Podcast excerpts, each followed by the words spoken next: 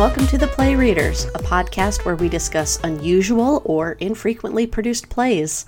I'm your co host, Andrea, And I'm Nick. and we are The Play Readers. Today's play, I Have Been Here Before, is another one of our unusual plays, and another one that takes a look at causality. Unlike Lifetimes 3, however, in I Have Been Here Before, someone is aware of the repeating scenes and actively and intentionally affecting events. But before we get into that, let's get a bit of the background. Nick? I Have Been Here Before is by, his full name is John Boynton Priestley. His career took place largely during the 1930s and 1940s. He was a British novelist and playwright. Mm-hmm. His uh, career really started or started taking off in the 1920s, and his first success was a novel called The Good Companions, uh, first published in 1929. Okay. As far as his plays go, the ones that I have personally read, and I'll just go through these in, in uh, chronological order Dangerous Corner, which was first produced in 1932, and that was his first big success. Mm-hmm. There's Time and the Conways, and I Have Been Here Before, which, is, which are both from 1937. Uh, there is his most famous play called An Inspector Calls from Sure. 1945. And I've got this other play that I've read of his called The Linden Tree. It's from 1947. Not real well known, that one. Mm-hmm. Uh, but it's part of an anthology that I read. Okay. Uh, his plays, uh, with the exception of The Linden Tree, all of his other plays are considered what they call the time plays. And I'm not real sure who they is. I just did some research online, and, and people who write about him online have referred to him as uh, these plays as being the time plays Okay. in the sense that they deal with time and they deal with causality and interconnectedness and that sort of thing. Those, those themes tend to run pretty deep. Interesting. So this was a, a subject that he returned to pretty often in his career, it sounds like. Yeah, he was he was very into that, and he was also writing. I mean, most of his plays are stage thrillers. They're really structurally not that different than like Dial M for Murder by Frederick Knott. Okay. or uh, most of Agatha Christie's plays. It was just that he always had this element of time or causality in a lot of his plays. Yeah, that kind of makes things a little bit weird. In terms of his actual philosophy of time, Yeah. I've had a hard time pinning this down. Okay. Uh, according to the Wikipedia article on J.B. Priestley, he was heavily influenced by an English philosopher named John William Dunne. Mm-hmm. As far as this particular play that we're talking about, I have been here before. The actual script is based on a book called A New Model of the Universe by P.D. Ouspensky, a uh, Russian philosopher, or they list him as an esoterist, and that was first published in 1931. So this was kind of a uh, a new thing Right. at the time it was made. Although I haven't actually personally read this book Yeah. at all, so I'm not going to claim to know anything about it. Uh, I would think that's something you would have to go to interlibrary loans to find. Yeah. It's not something that uh, that's that's real well known anyway, to the point where you'd expect a lot of editions to have been printed. Yeah. We're theater people anyway, not philosophy people. Yeah, and uh, I'd say if I personally were to direct this, I would probably want to at least hunt that book down and maybe give it a, a once over. sure. I don't know if I would want to read it real carefully or cover to cover it, but at least have some familiarity with with what's going on. Okay. Good to know. So that sounds like a pretty good background for this show. What does the cast look like? Relatively small cast, only six people, Okay. uh, four men, uh, two women. The actual play itself takes place in the Black Bull Inn in Grindle Moor, North Yorkshire. Okay. And I am not real familiar with the geography of England No. or the UK by any means. Nor I. I did look up the Black Bull Inn on Google Maps. There are a lot of them. Black Bull is apparently a very common name throughout the United Kingdom. Sure. So there is a sense that this is a real place, but not probably not a real real place, at least not one that exists anymore. Not a specific place. Yeah, the actual play takes place in the, the sort of the drawing room Mm-hmm. or the the opening lobby or whatever you want to call it. Mm-hmm. Off stage, there's a kitchen and a dining area. Uh, there's a bar on stage, and mm-hmm. there's four rooms somewhere in there. So this honestly sounds more like what we would think of as a bed and breakfast. Oh, okay. Yeah. As opposed to an actual, I mean, what we modern times would think of as a hotel. Right. Uh, and the the six characters, there are the two people who work there. There's Sally Pratt and Sam Shipley. Mm-hmm. Sam Shipley is a man in his 60s, and he is Sally's father and the owner of the Black Bull Inn. Okay. Uh, Sally is younger. She's in her 30s, and she sort of works as an innkeeper, a bookkeeper. She cooks. She, they both kind of do whatever needs to be done. Yeah. She helps Dad run the place. That makes sense. The other characters are the four guests, each of whom has a separate room. Mm-hmm. There is Dr. Gortler, a man in his 60s who is German. He's the he's the foreigner Okay. of the group, and he has been exiled from Germany. Remember, this is 1937. Ah. The other people include Oliver Farrant, we just refer to as Farrant. He's in his late 20s. He's apparently a regular, but they know him there. Mm-hmm. There is Janet Ormund, who is a woman in her 20s, and she is the wife of Walter Ormund, who is a man in his 40s, and he's very, very rich, and he's the boss man. Okay. And they're all somewhat interconnected except for Dr. Gortler. Uh huh. In the sense that Walter Ormund, uh, Walter Ormund is a rich businessman. He's in charge of a company called Ormund's Unlimited. Uh, it doesn't really go into a lot of what it is they do, but needless to say, he's the head of a, a very, very powerful company. There is Oliver Farrant, who works as a, a teacher in one of his branches or something. So his his financial success has a direct impact on Oliver Farrant's success. Okay. And Sally Pratt has a son who is going to a school that Farrant works at. Okay. So they're all sort of interconnected, mm-hmm. Uh, at least economically speaking, if not interpersonally. Sure. So that's, that becomes sort of an, an important element later on in the play is how they're interconnected. Okay. But that's your cast breakdown. You got a you got two younger-ish women, two younger-ish men, and then a couple of guys in their 60s. So you already touched a little bit on what the setting is. Let's get into specifics with regards to what the set would look like and any challenges we might see there.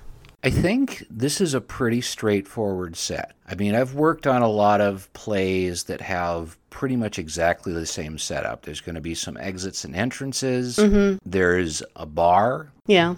I mean, just about every play it seems like I've been in has has had a bar on it somewhere. Yeah. There is I mean it's it's really straightforward. There's nothing here that falls under the category of exceptionally challenging. I mean, I don't even think you need to light a fire on this on stage for this one. Awesome. So uh, technically, it's and I mean the lights. It's just lights up, lights down. Mm-hmm. Uh, there's no special uh, sound effects or anything like that that take. Well, I take that back. There is a gunshot Okay. at one point in time, but besides that, there's really not a lot in terms of special effects or lighting or, or anything like that. Pretty straightforward, technically. Good to know. All right. So we've got a fairly straightforward cast, a straightforward set. What about the plot? Probably not so straightforward, I'm guessing. The plot is a little more complex than most stage thrillers would be. Mm-hmm. I mean, there is sort of the sense of impending doom like you would have with- with a thriller, but because it has sort of these science fiction and philosophical elements,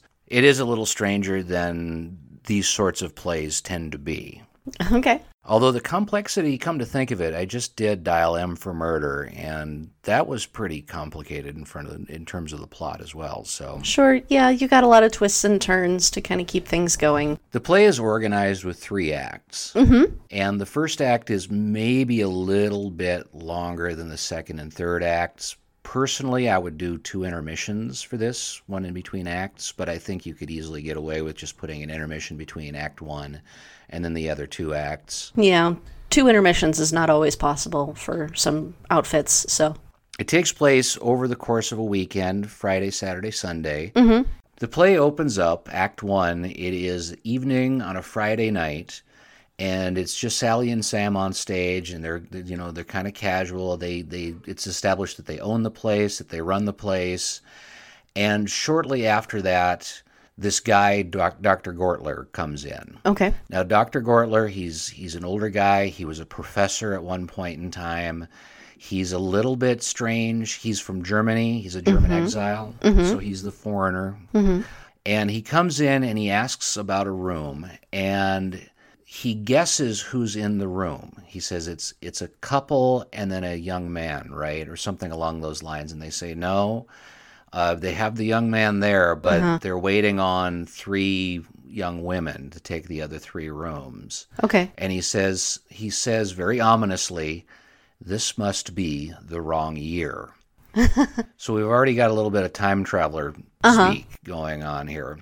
He leaves, and Sally's a little shaken up. And Sally doesn't like Dr. Gortler. She warms up to him eventually, but for a long time, she just he creeps her out really, really bad. Well, yeah, with a comment like that. Sure. and uh, he he guess he says that I must have it wrong. I must have the wrong year, and he leaves.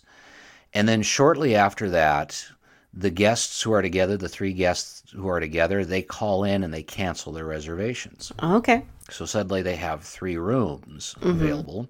Shortly after that, Mr. Farrant comes on. Mm-hmm. And so we have, and there's a familiarity there. Sally and Sam, they know Oliver Farrant. Yeah, you mentioned he was like a regular. He was regular. kinda- yeah, he's kind of, I don't know, he's like their norm from Cheers. Okay. he's a teacher, he has a respectable position in society, that sort of thing. He's probably dressed very nice. Anyway, uh, then there's a call that comes in, and the call comes in from Walter and Janet Ormund, who uh, are looking for a place to stay, and it's a last minute thing. And they say, Oh, yeah, we've got a couple of rooms. They just happen to open up. So here we have our couple, as mentioned earlier. Yeah. And they talk about Walter Ormund a little bit because he's he's kind of famous Okay. because he's very very wealthy. He's got a lot of power. Shortly after this, Dr. Gortler comes back and he asks for a room, and they go ahead and they oblige him. Yeah. There's a little bit of talk about philosophy. I mean, every time Gortler's on stage, he's usually talking about philosophy uh, as far as uh, the way that time works. Mm-hmm. And he, it's it's slowly revealed throughout the course of the play what's going on with time, but at this point, it's mostly sort of this discussion about what we would call deja vu. Okay. So there's sort of a recognition going on and a, a feeling of familiarity, even though Gortler's never been there and he's never met anybody, To their knowledge. to their knowledge, yes, to anybody's knowledge, really. Then Ormund and Janet come on. So now we got the rest of our cast on stage. Ormund is Walter Ormund, and I just call him Ormund. Mm-hmm. He's drunk perpetually. Oh. That's kind of a, a character trait. This is the 1930s Yeah. And he likes his whiskey and he likes his cigars. Mm-hmm. Uh, he repeatedly refers to smoking, so you're going to have to figure that out technically with him. You Yeah. can probably find something that looks like a cigar or fake cigars or something like that. Oh, for sure. But I'm pretty sure you could probably find an e cigar Yeah. To to represent Ormund because he's drinking and smoking the whole time he's on stage, and he's always doing something to do with his work Right. if he was a modern day guy, he would be glued to a cell phone through this whole thing. And the only thing that prevents him from being glued to a cell phone is the fact that they don't exist. Right. But he's that kind of business guy. Okay. He, he never shuts it off. Mm-hmm. Janet, when they first enter, has sort of this deja vu and this faintness, and she's not, I mean, the whole place sort of hits her in the face. Mm-hmm.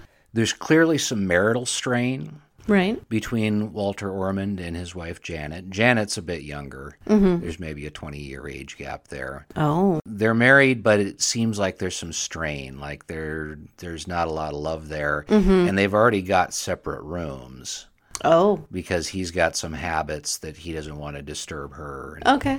And that sort of thing. It's not because they're mad at each other or anything like that. It's just they get separate rooms because they have different sleeping habits and Okay. he's always on. And they can afford it. Farrant comes in again. And so now we have, I think, pretty much everybody together. Oh. But when Janet and Farrant first see each other, mm-hmm. there's sort of a moment, uh-huh. right? They look at each other, and there's even a yet a sound effect of a grandfather clock striking during this time, just to give it a little bit of there's something mm-hmm. Significant. significant about this. Yes. Okay. Anyway, after this moment, Gortler comes on stage, and Gortler is he's very very polite. Mm-hmm. He tries to be really nice, and he's really understanding. Uh, he sort of understands that he's the he's the outsider, Yeah. and so he's very gracious and very courteous. But he's also very blunt. Mm-hmm. At one point in time during this this introductory period where he's meeting all the other guests, he actually refers to Walter Ormund as being unhappy. oh. And it shocks, especially his wife. It really shocks his, his wife for some reason. Mm-hmm.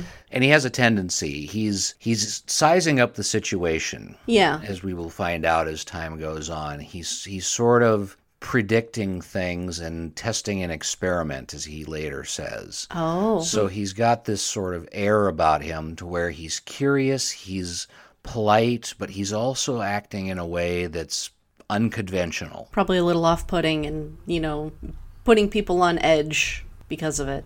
Needless to say, Gortler, there's something going on with him. We've got a lot of exposition about who the people are, how they're connected together, and the scene ends up ending with Farrant and Ormund on stage together. Mm-hmm. And it pretty much ends on this sort of ominous note. Okay. Now, Act Two comes along, and it's the next night.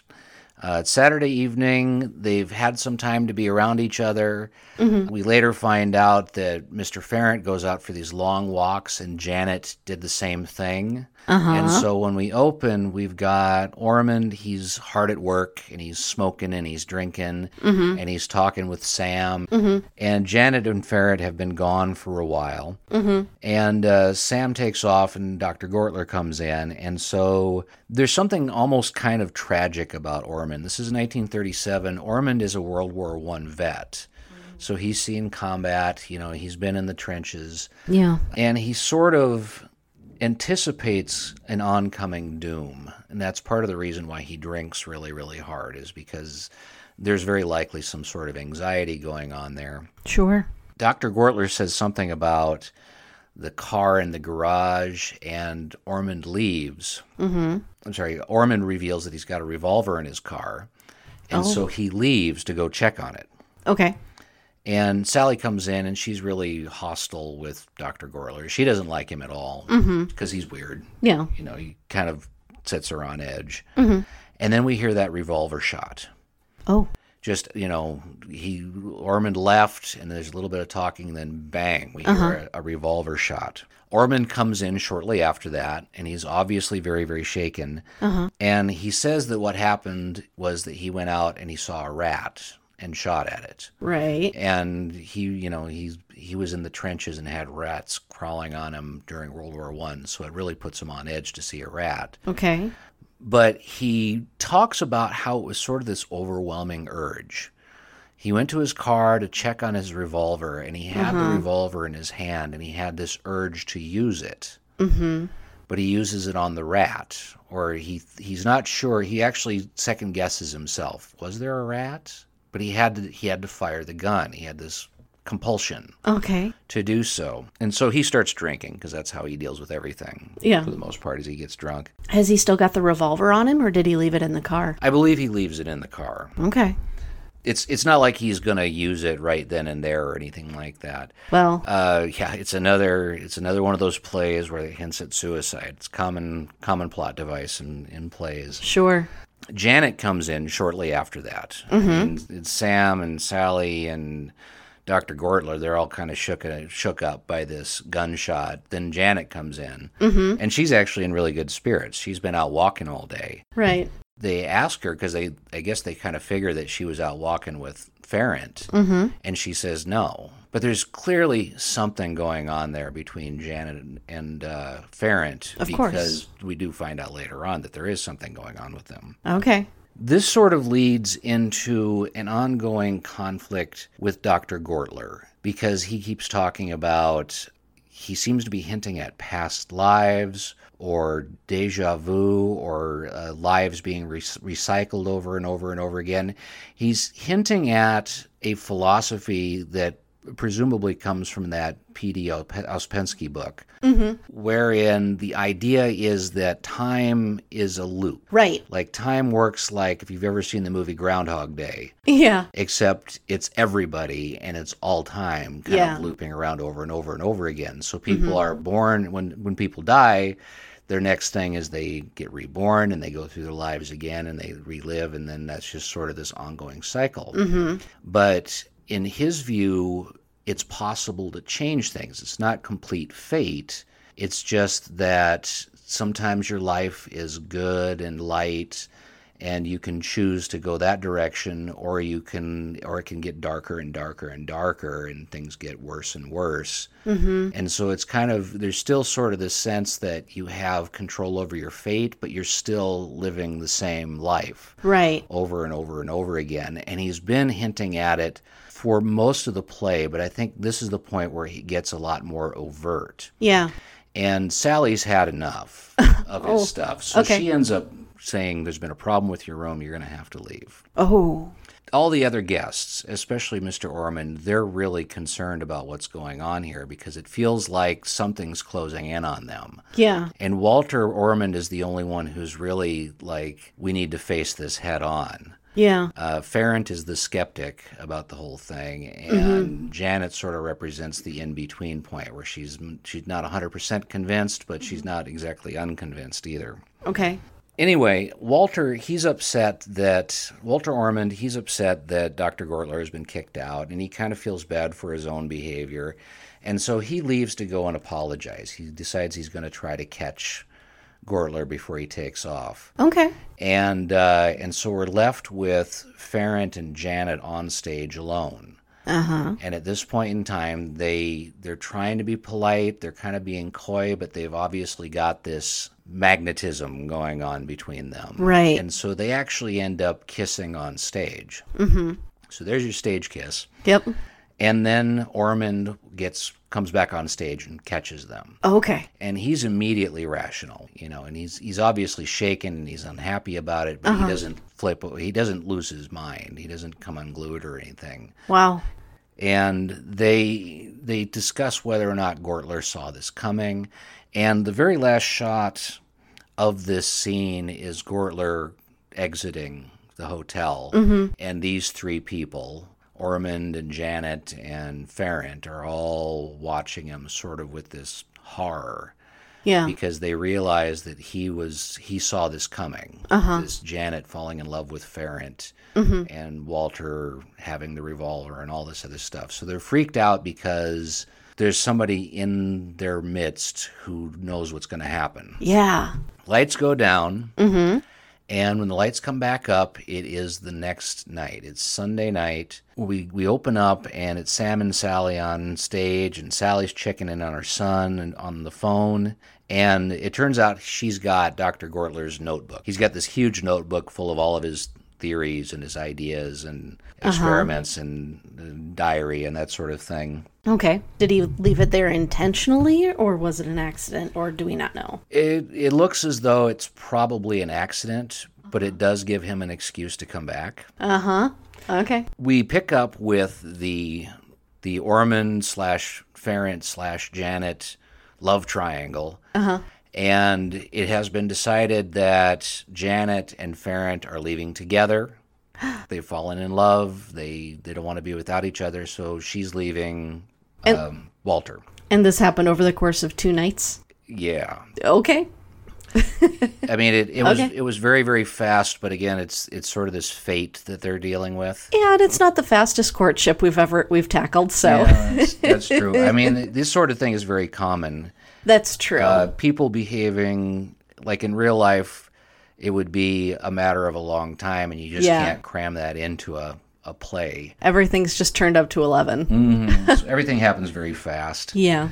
Sally really, really, really tries to talk her out of it because her son's future is interconnected with Walter Ormund's future. Yeah. Then Ormund comes in. Now, the interesting thing about Ormund is for the first time in the entire play, he's sober. Right. And uh, I, I mean, I understand the, the what's going on here. It's supposed to indicate that he's accepted his fate. Yeah. You know, it's it's a bad sign that he's completely sober. Unlike you know, in real life, it would be the other way around. But Yeah. I, I would say as a challenge for the actor playing Walter Ormund, it's going to be basically figuring out, out a way to make his complete baseline mildly drunk Yeah. and then figuring out a way to come in in this last scene distinctly sober Right. you know and and conveying that to the audience because they don't ever talk about his sobriety it just mm-hmm. says in the stage directions he is sober. Yeah. and it's supposed to be that he's had the shock of his life. The events have affected a significant change in him, and that needs to be portrayed in some way on stage. anyway ormund he's um he's polite with janet and farrant if a little embittered you know he's trying not to make a big deal out of it he sort of understands that his wife doesn't love him anymore mm-hmm. it's still a bit of a shock to his system though Yeah. and then dr gortler comes back Right. right and he's looking for his notebook Because he's got a. Yep. Ormund calls Sally in, and they mm-hmm. make this formal apology to him. You Oh, know, okay. We're really sorry for driving you out last night. There was mm-hmm. some discussion about that earlier as well, because, I mean, even Sally feels bad Yeah. for having kicked him out, and she flat out admits the only reason she did it is because he's a foreigner. Oh. You know, and, Okay. and he unnerved her, and, and so he he uh, was dismissed. Dr. Gortler also apologizes because he also showed a little emotion the night before when they kicked him out. Okay. Ormund really, really talks, has to talk Dr. Gortler into revealing what he knows at Oh. this Okay. point in time because he's only kind of sort of hinted at it up to this point. Mm-hmm. He's talked about how life is cyclical Mm-hmm. and how we repeat these things, but we can make them darker or lighter as time goes on. But he hasn't gone into a lot of detail as far as this goes. Mm-hmm. He used, I mean, he's he's using techniques that are meant to alter people's states of consciousness. Oh, really? I don't think it ever really overtly says he's doing mushrooms or anything like that. He's, he's fasting and mm-hmm. he's doing things that alter his consciousness, and presumably that also involves some kind of drug. Okay.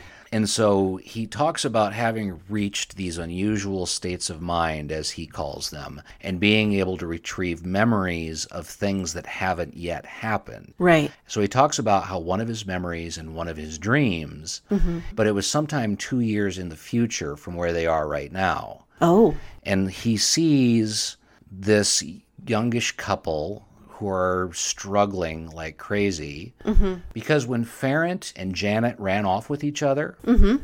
Walter had committed suicide. Oh. So his business crumbled, which in turn affected Sally and their kid. Uh-huh. In in addition, the scandal caused by you know his wife leaving him basically blackballed Farrant from teaching anymore. So they were both destitute and struggling to make ends meet because this whole scenario basically destroyed their lives. And so this is something that Dr. Gortler like almost foresaw in one of these dreams brought about by this experimental mental state, right? Mm-hmm. Okay. Wow. So he's predicting everything that's happened here, that this whole thing, and so he's there to prevent it. Okay. You know, Farrant doesn't believe it at first, but he's actually able to take his notebook and say, "Look, here are my notes." And of course, Farrant reads it, and Yeah. all skepticism is dropped at this point in time. It's pretty much accepted that this is a fact. And then Janet and Farrant are left to talk with each other. Mm-hmm. And Janet at this point in time says, You know what? It's not worth it. If this is our fate, if this is what has to happen, then I cannot leave my husband. Yeah. And so, you know, Farrant says, "Yeah, but you're miserable." She says, "Yes, but I I mean, too many too many lives are at stake. I can't do this knowing what's going to happen." Yeah. And so she re- resolves to stay with Ormund. Mm-hmm. Anyway, Dr. Gortler interrupts them by coming back on stage, and he doesn't have the revolver. Oh. And so Ormund comes in after him, Uh-huh. and he's got it. Oh, He's okay. got the revolver. And so at this point in time, Dr. Gortler is he's desperate. He's trying to talk Walter out of killing himself. Yeah. Because if he does, then the company will go under and all the stuff will come to pass and Yep. it won't matter. Dominoes. Yeah, and Janet says, "No, no, I'm I'm not going to leave you for him or anything like that." And it's it's very very dramatic. Him, you know, saying you can choose yeah. to have a life that where you ascend yourself, or you can choose to get allow it to get darker and darker and darker. Mm-hmm. And so he manages to talk Walter out of committing suicide. And Janet is still willing to stay with Walter, but Walter says, "Look, you're not in love with me. You're in love with Farrant. You two should be together." So he actually gives them his blessing Sure. so they can be together. And he says, Don't worry about your reputation. There will be no scandal. Mm-hmm. And this is the point where we finally find out about how life is this Groundhog's Day loop and everything. Sure. And that's that's one of the the elements that slowly gets revealed over the course of the play is the way that time works. Wow. And then it. Doctor, yeah, Doctor Gortler says something about Walter Ormund being on a new track now Uh huh. and uh, on a different destination at this point in time, and everything is resolved. Mm-hmm. And the whole thing ends with uh, with Ormund and Sam smoking and saying, "Yeah, what the hell." and that's uh, and that's the end of the play. Wow. So, in terms of at least staging this, there's not too many challenges. So, who would you say that this show would be appropriate for? Pretty much everybody. Yeah. I think that a community theater could very easily get, get you know, get this staged effectively. Uh, it's the philosophy is part of what carries it, but other than that, it's it's almost as a standard thriller Okay. in terms of its structure. I would say even high school theaters Sure. would be comfortable with this Yeah. because a lot of i mean like the the aspects that are more adult like the affair and the suicide and there's there's really nothing that's explicit Yeah. for the most part it's not and it's not rough you know Yeah. it's not real blunt it's everybody's very polite and it's Mm-hmm. even the really serious parts of the play are sort of muted Okay. i would say that most places they're probably more likely to do an inspector calls Yeah. if they're going to do a J.B. Priestley play. And I think uh, Dangerous Corner is fairly well known as well. So this is uh, one of his lesser known works. But if you're looking for something that your region has not done, Uh, who owns the rights on this one? the rights for this play are, as far as I can tell, from Samuel French. They carry all of his plays and acting editions. Uh, the only exception being play and Inspector Calls. That's a, a dramatist play service play. Uh, but just about everything else he does, including some stuff that I didn't read, are on uh, Samuel French. Uh, personally, I read this play in an anthology titled An Inspector Calls and Other Plays. Mm-hmm. This was published in 2001 on Penguin Books. Sure. Real easy to find with an interlibrary loan. Mm-hmm. Well, that seems to cover it pretty well for I Have Been Here Before. We haven't mentioned it before, but if you'd like to email us for any reason, we are theplayreaderspod at gmail.com. And of course, we're also on Twitter at theplayreaders. Our intro and outro music is Delightful D by Kevin MacLeod. More info is in the show notes. Next month's episode will be about The Scarecrow by Percy MacKaye. But until then, don't forget to read the stage directions.